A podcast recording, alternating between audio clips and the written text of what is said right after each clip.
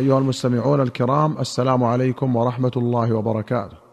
في كتاب الجنائز أخرج البخاري ومسلم عن ابن عمر رضي الله عنهما قال اشتكى سعد بن عبادة شكوى له فأتاه النبي صلى الله عليه وسلم يعوده مع عبد الرحمن بن عوف وسعد بن أبي وقاص وعبد الله بن مسعود فلما دخل عليه وجده في غاشية من أهله فقال أقد قضى فقالوا لا يا رسول الله.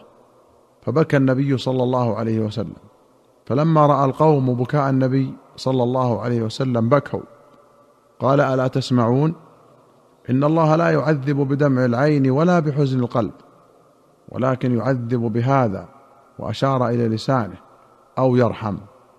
زاد البخاري وإن الميت يعذب ببكاء أهله عليه. وكان عمر رضي الله عنه يضرب فيه بالعصا ويرمي بالحجارة ويحثي بالتراب. وأخرج الشيخان عن علي بن ربيعة قال أول من نيح عليه بالكوفة قرضة بن كعب. فقال المغيرة بن شعبة سمعت رسول الله صلى الله عليه وسلم يقول من نيح عليه فإنه يعذب بما نيح عليه يوم القيامة. قال ابن حجر قرضة أنصاري خزرجي. كان أحد من وجههم عمر إلى الكوفة ليفقه الناس وكان على يده فتح الري واستخلفه علي على الكوفة.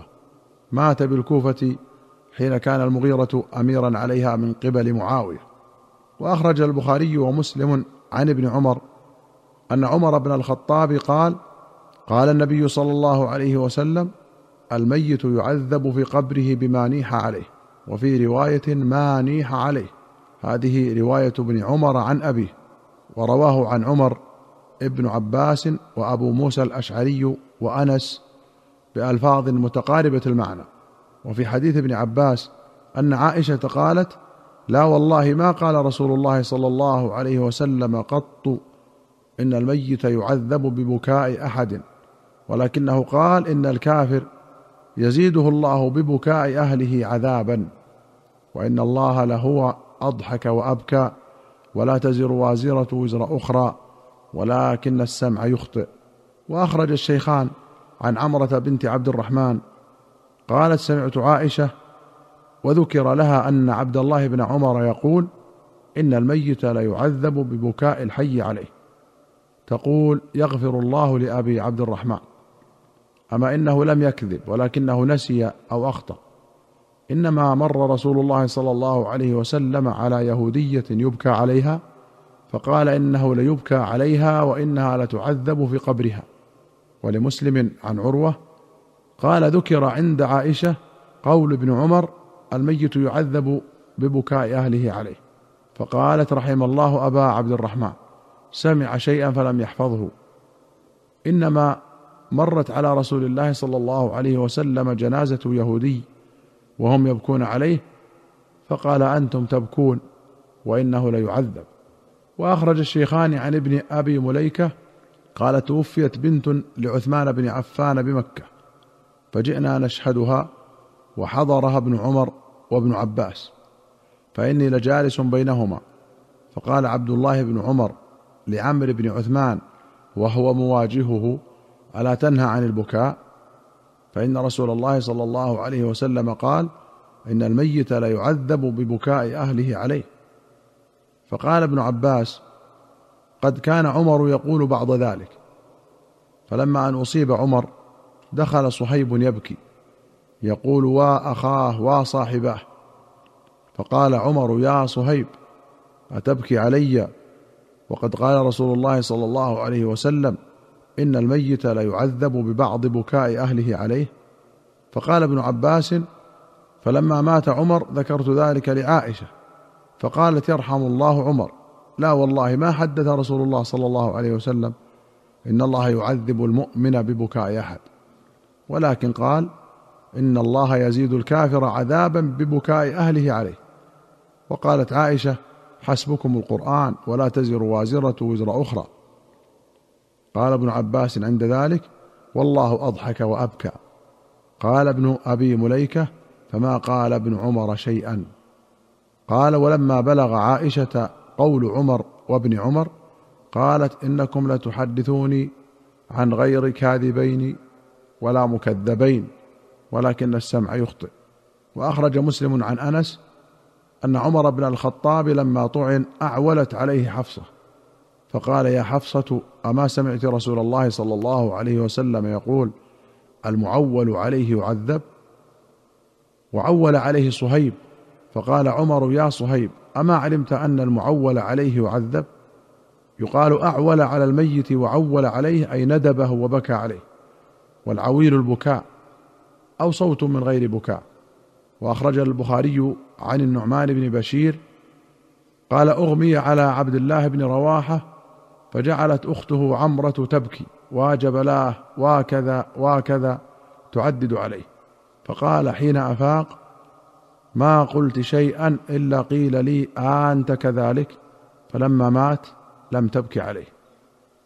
عمرة بنت رواحة هي أم النعمان بن بشير رضي الله عنهم. قوله أنت كذلك استفهام إنكار.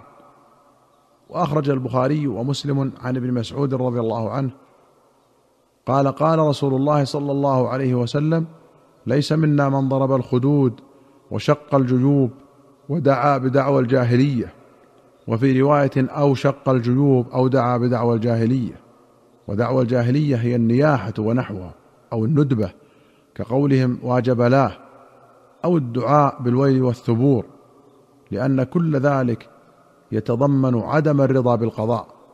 وأخرج الشيخان عن أبي بردة بن أبي موسى الأشعري قال وجع أبو موسى وجعا فغشي عليه ورأسه في حجر امرأة من أهله فصاحت امرأة من أهله فلم يستطع أن يرد عليها شيئا.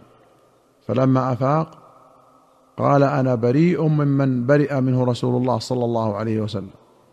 فإن رسول الله صلى الله عليه وسلم برئ من الصالقة والحالقة والشاقة.